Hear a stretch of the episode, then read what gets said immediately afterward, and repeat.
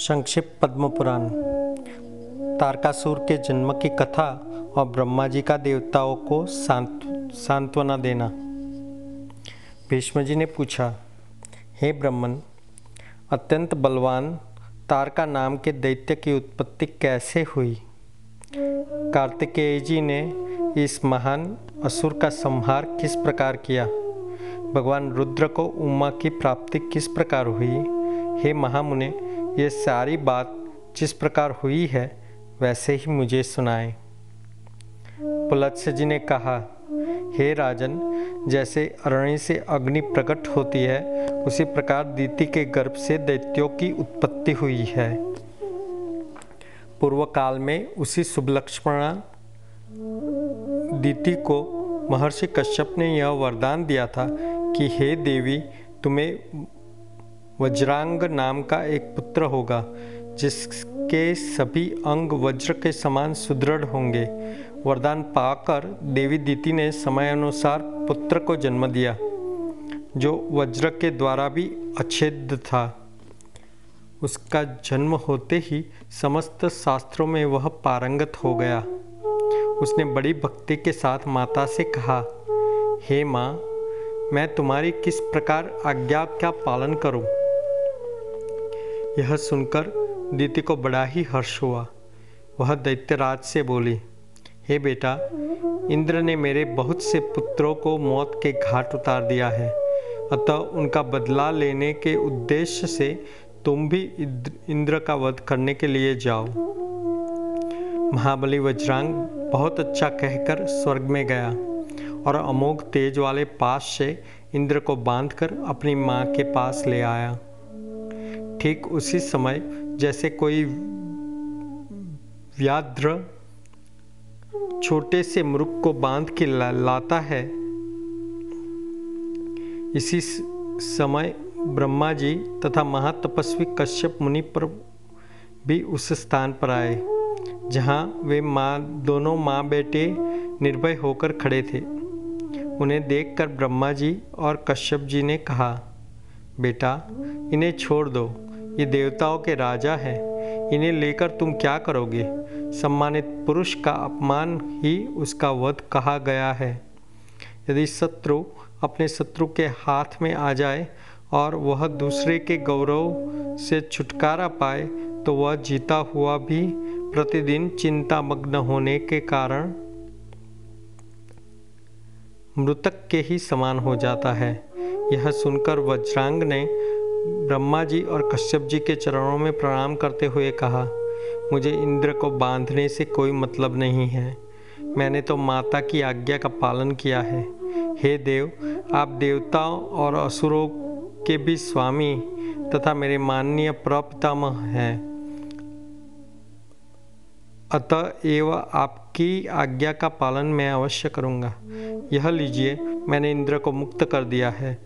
मेरे मन मेरा मन तपस्या में लगता है, अतः मेरी तपस्या ही निर्विघ्न पूरी हो। यह आशीर्वाद मुझे प्रदान करें। ब्रह्मा जी बोले, हे वत्स, तुम मेरी आज्ञा के अधीन रहकर तपस्या करो। तुम्हारे ऊपर कोई आपत्ति नहीं आ सकती। तुमने अपने इस शुद्ध भाव से जन्म का फल प्राप्त कर लिया है। यह कहकर ब्रह्मा जी ने बड़े बड़े नेत्रों वाली एक कन्या उत्पन्न की। और उसे वज्रांग को पत्नी के रूप में अंगीकार करने के लिए दिया। उस कन्या का नाम वरांगी बताकर ब्रह्मा जी वहाँ से चले गए। वज्रांग उसे साथ लेकर तपस्या के लिए वन में चला गया। उस दैत्यराज के नेत्र कमल पत्र के समान विशाल एवं सुंदर थे। उसकी बुद्धि शुद्ध थी और वह महान तपस्वी था। उसने एक हज़ार वर्षों तक बाहें ऊपर उठाए हुए खड़े होकर तपस्या की। तदंतर उसने एक हज़ार वर्षों तक पानी के भीतर निवास किया। जल के भीतर प्रवेश कर जाने पर उसकी पत्नी वरांगी, जो बड़ी ही प्रतिव्रता थी, उसी सरोवर के तट पर चुपचाप बैठी रही और बिना कुछ खाए पिए घोर तपस्या में वह भी प्रवृत्त हो गई। उसके शरीर में महान तेज था।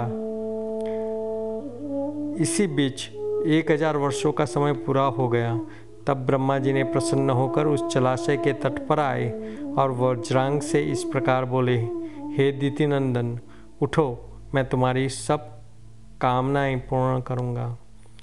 उनके ऐसा कहने पर वज्रांग बोला, हे भगवान, मेरे हृदय में आसुर भाव न हो, मुझे अक्षय लोकों की प्राप्ति हो, और जब तक यह शरीर रहे, तब तक तपस्या में ही मेरा अनुराग बना रहे।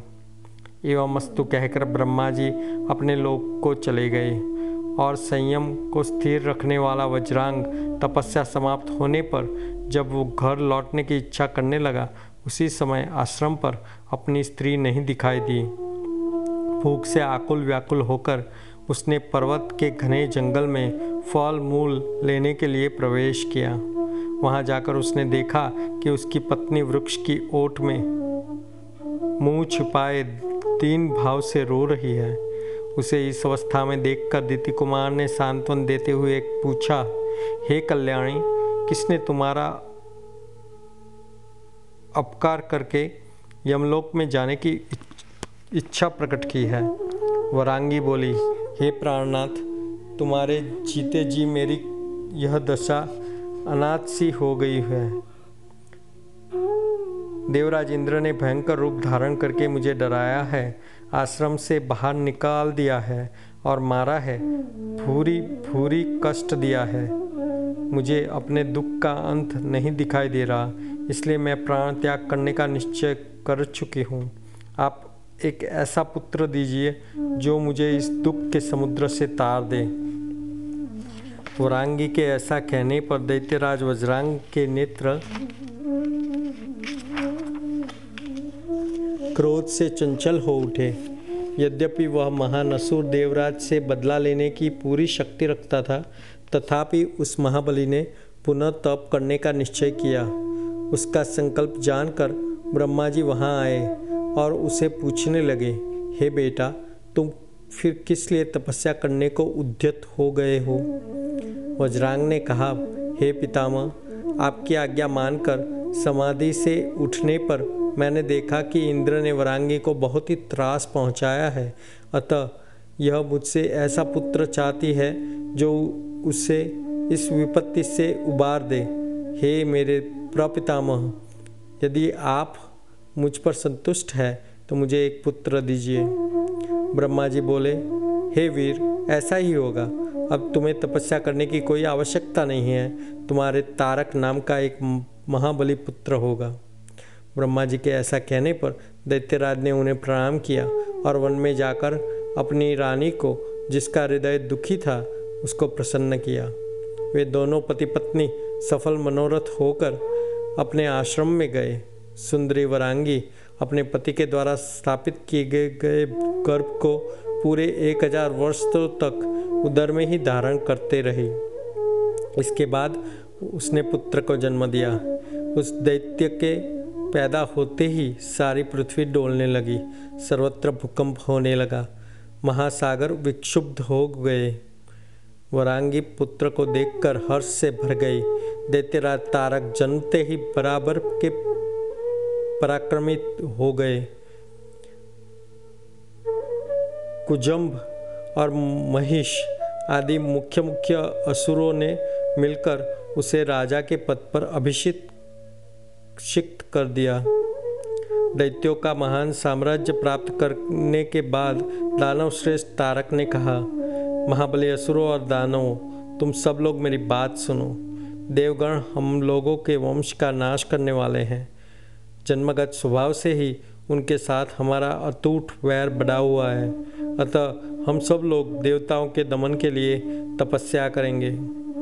पुलत्स्य जी कहते हैं, हे राजन यह संदेश सुनकर सबकी सम्मति लेकर तारकासुर पारियात्र पर्वत के ऊपर चला गया और वहाँ सौ वर्ष तक निराहार रहकर, सौ वर्ष तक पंचाग्नि की सेवा कर कर और सौ वर्ष तक केवल पत्ते चबाकर और सौ वर्ष तक केवल जल पीकर तपस्या करता रहा।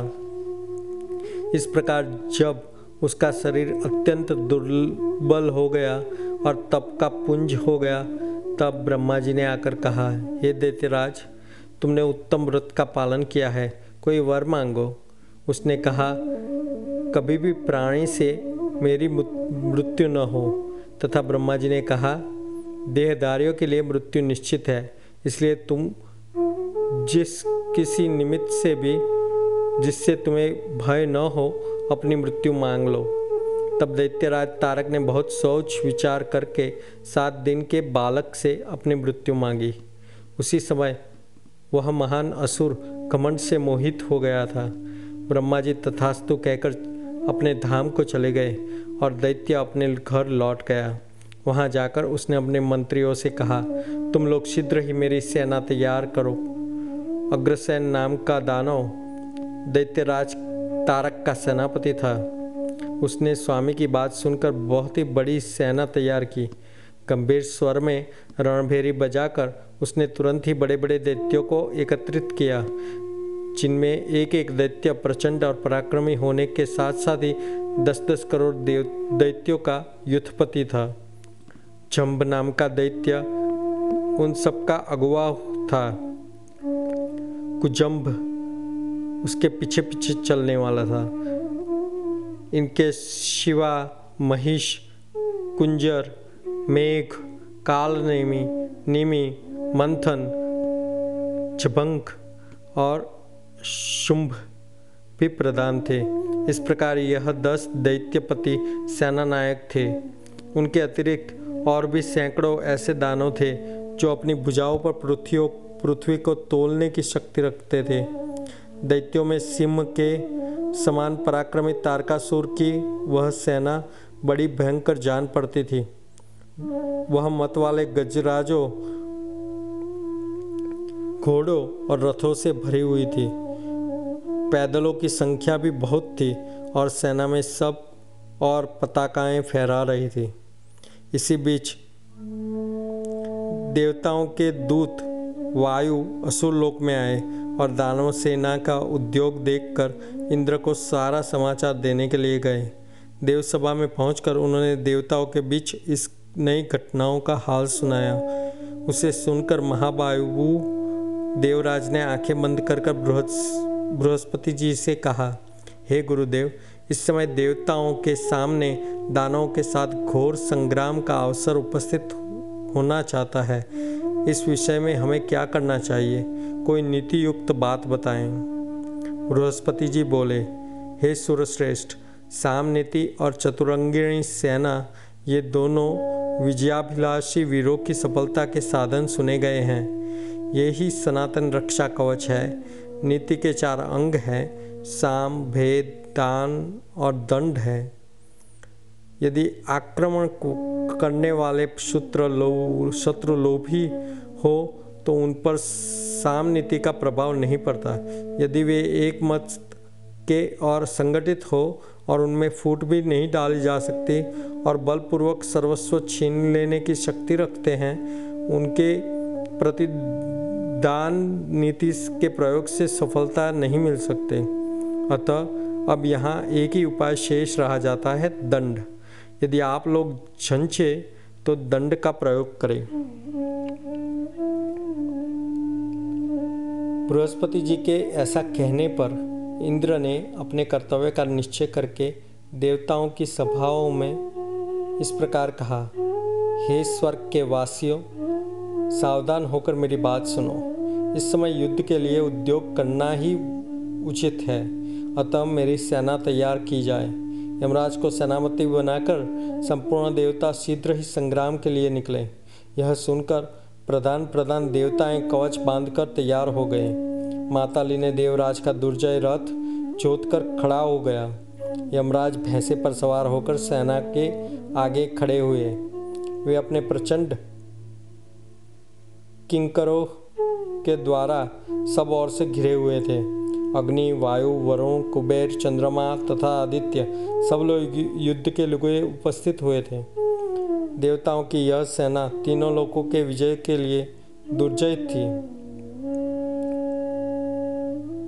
उसमें तैतीस करोड़ देवताएँ एकत्रित हुए थे। तदंतर युद्ध आरंभ हुआ। अश्विनी कुमार, मरुदगण सांध्यगण इंद्र, यक्ष और गंधर्व ये सभी महाबली एक साथ मिलकर दैत्यराज तारक पर प्रहार करने लगे। उन सब के हाथों में नाना प्रकार के दिव्यास्त्र थे, परंतु तारकासुर का शरीर, वज्र एवं पर्वत के समान सुदृढ़ था। देवताओं के हथियार उस पर कुछ काम नहीं कर रहे थे। उन्हें प्रकार, प्रहार करते देखकर दा, दानवराज तारक रथ से कूद पड़ा और करोड़ों देवताओं को अपने पुष्ट भाग से ही उसने मार दिया। यह देखकर देवताओं की बची सुखी सेना भयभीत हो उठी और युद्ध की सामग्री वहीं पर छोड़कर चारों दिशाओं में भाग गई। ऐसी परिस्थितियों के पड़ जाने पर देवताओं के हृदय में बड़ा ही दुख हुआ और वे जगत गुरु ब्रह्मा जी के शरण में जाकर सुंदर अक्षरों से युक्त वाक्यों द्वारा उनकी स्तुति करने लगे। देवताएँ बोले, हे सत्वमूर्ते, आप प्राण स्वरूप प्राण स्वरूप है। अनंत भेदों से युक्त जो यह विश्व है, उसके अंकुर आदि की उत्पत्ति के लिए आप सबसे पहले ब्रह्मा रूप में प्रकट हुए थे। तदंतर इस जगत की रक्षा के लिए सत्वगुण के मूलभूत विष्णु रूप में स्थित हुए थे। इसके बाद इसके संहार की इच्छा से रुद्र का रूप आपने धारण किया था। इस प्रकार एक होकर भी त्रिविध रूप धारण करने वाले आप परमात्मा हैं। और आपको नमस्कार है। जगत में जितने भी स्थूल पदार्थ हैं, उन सबके आदि कारण आप ही हैं। अतः आपने अपनी ही महिमा से सोच विचार कर हम देवताओं का नाम निर्देश किया है। साथ ही इस ब्रह्मांड के दो भाग करके ऊर्ध्वलोकों को आकाश में तथा अधोलोकों को पृथ्वी पर और उसके भीतर स्थापित किया है। इससे हमें यह जान पड़ता है कि सारा विश्व का सारा अवकाश आपने ही बनाया है। आप देह के भीतर रहने वाले अंतर्यामी पुरुष हैं। आप शरीर के देवताओं को, का प्रागट्य करते हैं।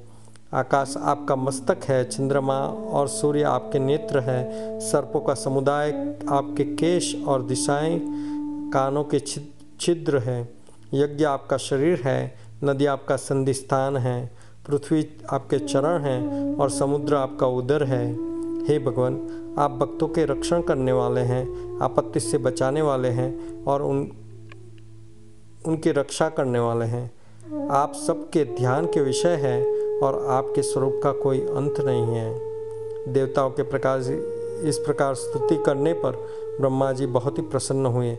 उन्होंने बाएँ हाथ से वरद मुद्रा का दर्शन कराते हुए देवताओं से कहा हे देवगण, तुम्हारा किसने छीन लिया है? तुम आज ऐसे हो रहे हो, मानो तुम में सब कुछ भी करने की शक्ति ही नहीं रह गई। तुम्हारी कांति किसने हर ली है? ब्रह्मा जी के इस प्रकार पूछने पर देवताओं ने वायु को उत्तर देने के लिए आगे बढ़ाया। उनसे प्रेरित होकर वायु ने कहा, हे भगवान आप चराचर जगत में सारी बातें जानते हैं। आपसे क्या छिपा है? सैकड़ों दैत्यों ने मिलकर इंद्र आदि बलिष्ठ देवताओं को भी बलपूर्वक परास्त कर दिया है। आपके आदेश से स्वर्गलोक सदा ही यज्ञ भोगी देवताओं के अधिकार में रहता आया है। परंतु इस समय तारकासुर ने देवताओं का सारा विमान समूह छीनकर उसे दुर्लभ कर लिया है। देवताओं के निवास स्थान जिस मेरु पर्वत पर आपने संपूर्ण पर्वतों का राजा मानकर उसे सब प्रकार के गुणों में बढ़ा चढ़ाकर यज्ञों से विभूषित तथा अवकाश में भी ग्रहों तथा नक्षत्रों की गति का सीमा प्रदेश बना रखा था, उसी को इस दानवों ने अपने निवास और विहार विहार के लिए उपयोगी बनाने के उद्देश्य से परिष्कृत किया है। इसके शिखरों में आवश्यक परिवर्तन और सुधार किया है। इस प्रकार हम उसकी सारी उद्दंडता मैंने बताई है। अब आप ही हमारी गति है। यों कहकर वायु देवता चुप हो गए। तब ब्रह्मा जी ने कहा, हे देवताओं, तारक नाम का दैत्य देवता और असुर सबके लिए अवध्य है, जिसके द्वारा आपका वध, आप उसका वध कर सकते हो। वह पुरुष अभी तक त्रिलोकी में पैदा ही नहीं हुआ। तारकासुर तपस्या कर रहा था। उस समय मैंने वरदान दे उसे अनुकूल बनाया था और तपस्या से रोका था। उस दैत्य ने सात दिन के बालक से अपनी मृत्यु होने का वरदान मांगा था। सात दिन का वही बालक उसे मार सकता है जो भगवान शंकर के वीर्य से उत्पन्न होता है। हिमालय की कन्या जो उमा देवी होगी, उसके गर्भ से उत्पन्न पुत्र अरण्य से प्रकट होने वाले अग्निदेव की भांति तेजस्वी होगा। अतः तो भगवान शंकर के अंश से उमा देवी के उस पुत्र उस पुत्र को जन्म देगी। उसका सामना करने पर तार का सूर नष्ट हो जाएगा।